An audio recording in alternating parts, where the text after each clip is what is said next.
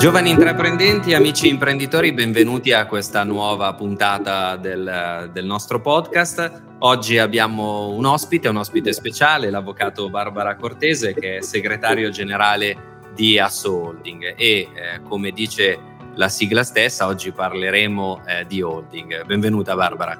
Grazie mille Andrea, salve a tutti.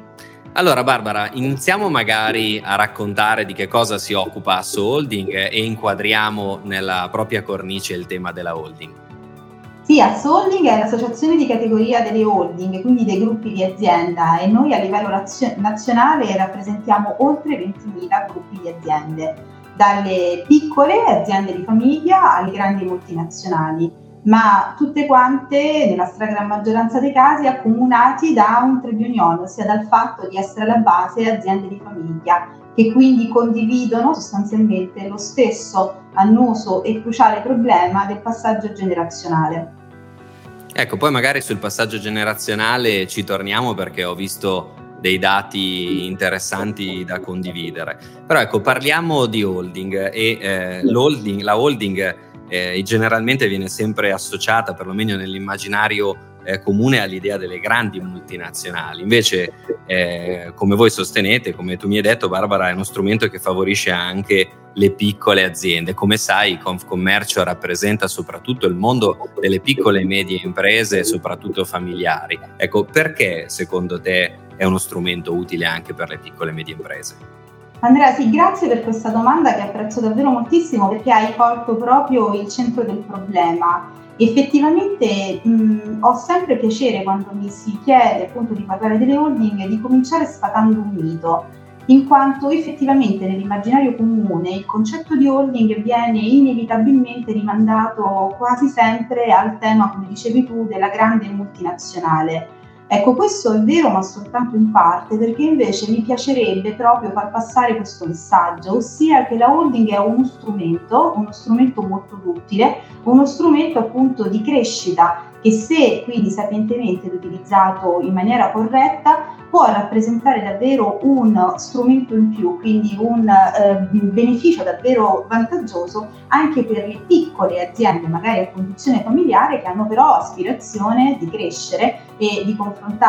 di confrontarsi quindi in maniera importante non solo con il eh, mercato interno ma anche con il mercato internazionale. Quindi se io ti dovessi dire perché effettivamente poi eh, c'è questo mito, forse perché eh, la normativa comunque è molto di settore e quindi devo dire che anche i colleghi professionisti non necessariamente conoscono approfonditamente la materia giuridica e fiscale legata alle holding, ma questo è normale perché è chiaramente una materia di nicchia e quindi mh, spesso diciamo, gli stessi consulenti non consigliano la costituzione della holding per paura in qualche maniera di perdere in qualche maniera eh, qualche pezzo proprio nella strutturazione eh, del gruppo societario. Viceversa, con il corretto supporto, noi riteniamo che, informandosi poi ai principi della proporzionalità anche sotto il profilo economico, perché ci rendiamo conto che chiaramente la piccola azienda non è in grado e non ha la possibilità di poter sostenere gli altri costi, chiaramente di consulenza,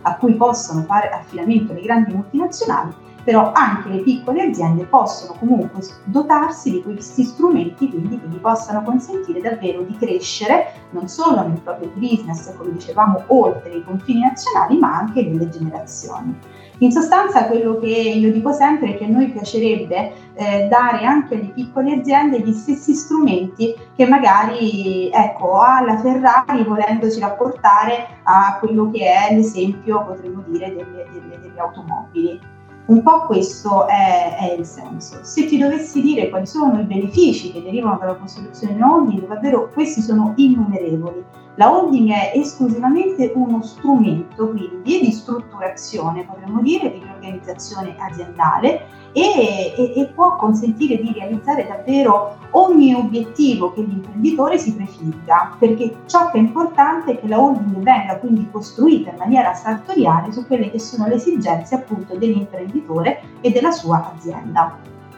Bene, molto interessante anche perché uno degli obiettivi che ha questo podcast è proprio quello anche di aprire gli orizzonti e di far vedere una cornice più ampia rispetto a quella a cui tutti noi siamo abituati nella nostra veste di imprenditore. Tra l'altro anche io imprenditorialmente conosco il mondo delle holding e posso confermare quelli che poi sono i, va- i vantaggi che stai eh, raccontando e che ci stai raccontando. Però adesso abbiamo parlato eh, dei vantaggi. Eh, immagino che ci siano anche dei rischi o dei particolari punti a cui dare attenzione. Nel caso quali sono, Barbara?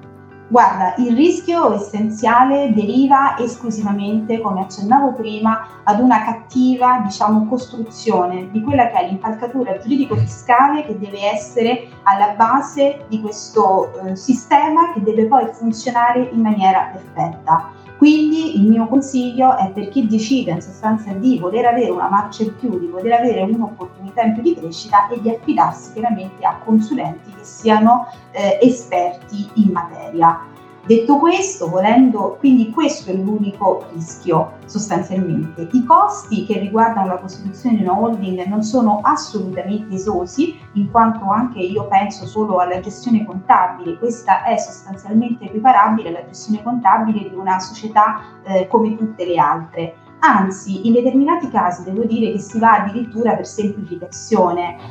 molte volte può essere opportuno, può essere utile ad esempio costituire la holding sotto forma di società semplice e noi sappiamo benissimo che la società semplice è la forma più elementare di società di persone che ha costi bassissimi di costituzione, addirittura può essere costituita in assenza del notaio, cosa che io però devo dire poi sconsiglio anche per dare certezza giuridica ai rapporti e ha anche costi di gestione sostanzialmente inesistenti ed addirittura non è tenuta nemmeno alla redazione di un bilancio. Ecco quindi questo per spiegare che davvero la holding eh, se strutturata davvero nella maniera più ottimale per corrispondere alle esigenze dell'imprenditore, può essere anche davvero molto semplice nel suo utilizzo. Ricordiamo tra l'altro ad esempio che la società semplice o magari anche la TAS, la società in accomandita semplice, eh, non sono tenute, non essendo tenute alla redazione del bilancio, possono sostanzialmente agire anche in, eh, potremmo dire, eh, senza essere visibili in sostanza nei confronti dei terzi, quindi in anonimato. Tra l'altro le eh, partecipazioni delle società semplici non sono vulnerabili, veramente quindi una serie di benefici che se consigliati, se messi diciamo, sul tavolo degli imprenditori, gli possono veramente consentire di utilizzare lo strumento più opportuno per le proprie necessità. Quindi questi soltanto una serie di esempi così molto banali che possono però già dare un po' il eh, segno del discorso. Tornando sempre ai benefici, eh, ad esempio l'imprenditore può consentire di acquisire nuovo capitale, quindi nuova liquidità, senza però, mediante lo strumento della holding, perdere chiaramente il controllo sulla società può eh, sicuramente aprirsi magari a nuovi, potremmo dire, ambiti di mercato, magari investendo anche in società quali startup, che sono società sicuramente magari il cui investimento può essere più redditivo, ma magari eh, proprio perché startup esposti a maggiori rischi e può farlo considerando, grazie alla strutturazione della holding, semplicemente come se fosse un investimento che se dovesse andare bene potrebbe sicuramente apportare liquidità al gruppo, ma se dovesse andare bene verrebbe compartimentalizzato senza in qualche maniera poi andare, potremmo dire così, ad infettare tutto il sistema. Quindi rischi, eh, voglio dire, rischi davvero sostanzialmente pochi, ma riferiti esclusivamente a una cattiva certo. strutturazione chiaramente del sistema, benefici davvero moltissimi. Quindi se ho capito bene, oltre eh, diciamo ad un'analisi preventiva per poter capire qual è il vestito giusto eventualmente eh, da utilizzare, poi anche a livello di costi di gestione o comunque di quelli che sono poi gli obblighi specifici da portare avanti una volta attivata la forma della holding, non, non mi sembra di sentire dei costi importanti o comunque insostenibili anche per la piccola e media impresa.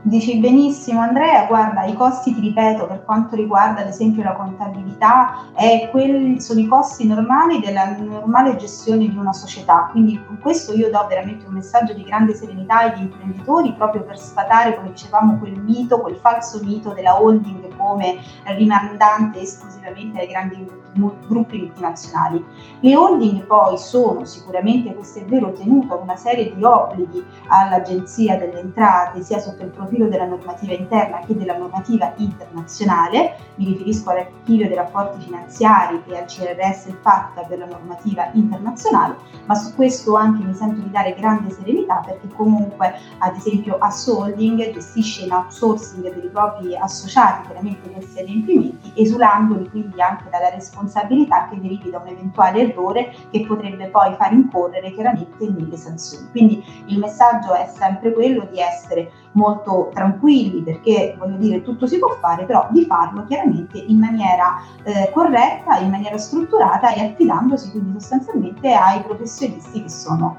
esperti. Certo. questo è il mio, il mio messaggio Barbara, ti faccio un'ultima domanda che c'entra molto anche con i giovani imprenditori e immagino i giovani imprenditori eh, soprattutto anche di Confcommercio che riguarda il mondo delle aziende di famiglia e in particolar modo il tema del passaggio generazionale. È un tema di cui si discute da sempre e leggevo negli appunti che mi hai fornito alcuni dati eh, che mi hanno anche parecchio colpito, tra i tanti il fatto che soltanto il 13% delle aziende arriva alla terza generazione, piuttosto che solo il 30% delle aziende sopravvive al fondatore. Ora è chiaro che la sostanza nell'impresa eh, conta tanto ed è importante tutto quello che cerchiamo tutti i giorni di portare avanti, cioè la, porta, l'essere orientati all'innovazione, al cambiamento, all'adeguamento di quello che è il mercato, che fa la sostanza dell'impresa, però è anche eh, giusto fornirsi, immagino, dei, dei giusti strumenti, quindi di avere anche una forma che permetta, per esempio, nel passaggio generazionale di gestire questo complicato momento in una maniera corretta. Se ho capito bene, la holding in questo senso ha delle peculiarità, delle caratteristiche molto importanti. Sì, guarda Andrea, hai toccato qui un nervo scoperto, te l'ho detto infatti proprio già nell'incipit del mio discorso, nel senso che il passaggio generazionale è davvero una fase delicatissima che riguarda in maniera trasversale dalle grandi multinazionali alle piccole aziende un po' tutte, perché alla base il tessuto economico-sociale della nostra economia è proprio costituita da aziende di famiglia. Anche le grandi, grandi multinazionali nostre associate sono alla base, adesso non faccio nomi e cognomi, aziende familiari, ma penso che insomma lo, lo, lo capite anche da soli. E dei numeri che tu hai dato, secondo me, parlano più di tante parole. Il fatto che soltanto il 13% chiaramente delle aziende arrivi alla terza generazione è un dato disarmante, ma dà il segno del fatto che veramente il momento del passaggio delle consegne è un momento di storica criticità, è un momento davvero molto delicato, perché è un momento in cui l'azienda deve, viene messa alla prova e deve comunque in qualche maniera essere capace di reinventarsi. Ora, eh, intanto una particolarità eh, che deriva dal fatto che la stragrande maggioranza delle aziende, come dicevamo, sono aziende familiari e quindi sono aziende molto particolari perché dietro l'azienda chiaramente c'è una famiglia. E quindi già solo questo rende eh, molto l'idea su quanto questo momento sia molto complesso perché di norma eh, le nostre aziende di famiglia sono aziende padronali in cui si parla di un nonno imprenditore, anzi adesso più che di passaggio generazionale io sentirei più corretto parlare di eh, convivenza tra le generazioni, poiché anche la vita si è allungata e quindi spesso capita, ci capita di vedere che nelle aziende convivano in realtà pacificamente più o meno diverse generazioni, la prima, la seconda e anche la terza generazione. Di norma, nel momento in cui l'imprenditore, il fondatore, colui che comunque ha creato con la fatica del proprio lavoro questa azienda, deve eh, essere pronto a cedere, quindi in sostanza a fare questo passaggio di consegne, si vengono in evidenza un po' quelle che sono, e lo dico proprio per esperienza, le criticità magari sopite, latenti che ci sono all'interno di quella famiglia e che poi si riverberano chiaramente nell'azienda irrigidendosi al punto di poter diventare anche un blocco eh, per l'azienda medesima. L'imprenditore spesso teme chiaramente l'incapacità gestionale dei figli, non sempre eh, tutti i figli magari sono in grado di poter portare avanti l'azienda e quindi si può ravvisare la necessità magari di eh, affidare l'azienda ad un figlio e non a un altro o magari ecco, hanno entra- tutti quanti capacità di gestione ma in maniera differente. Dall'altra parte vengono in evidenza quelle che sono le criticità inevitabilmente legate ai figli che possano temere per la ripartizione del patrimonio aziendale o familiare. Quindi in questa fase molto delicata è appunto sempre necessaria la partecipazione e la presenza di un consulente che sappia riportare un po' di ordine e che soprattutto sappia dare i consigli più giusti per ricomporre quindi questa, questa situazione tanto critica.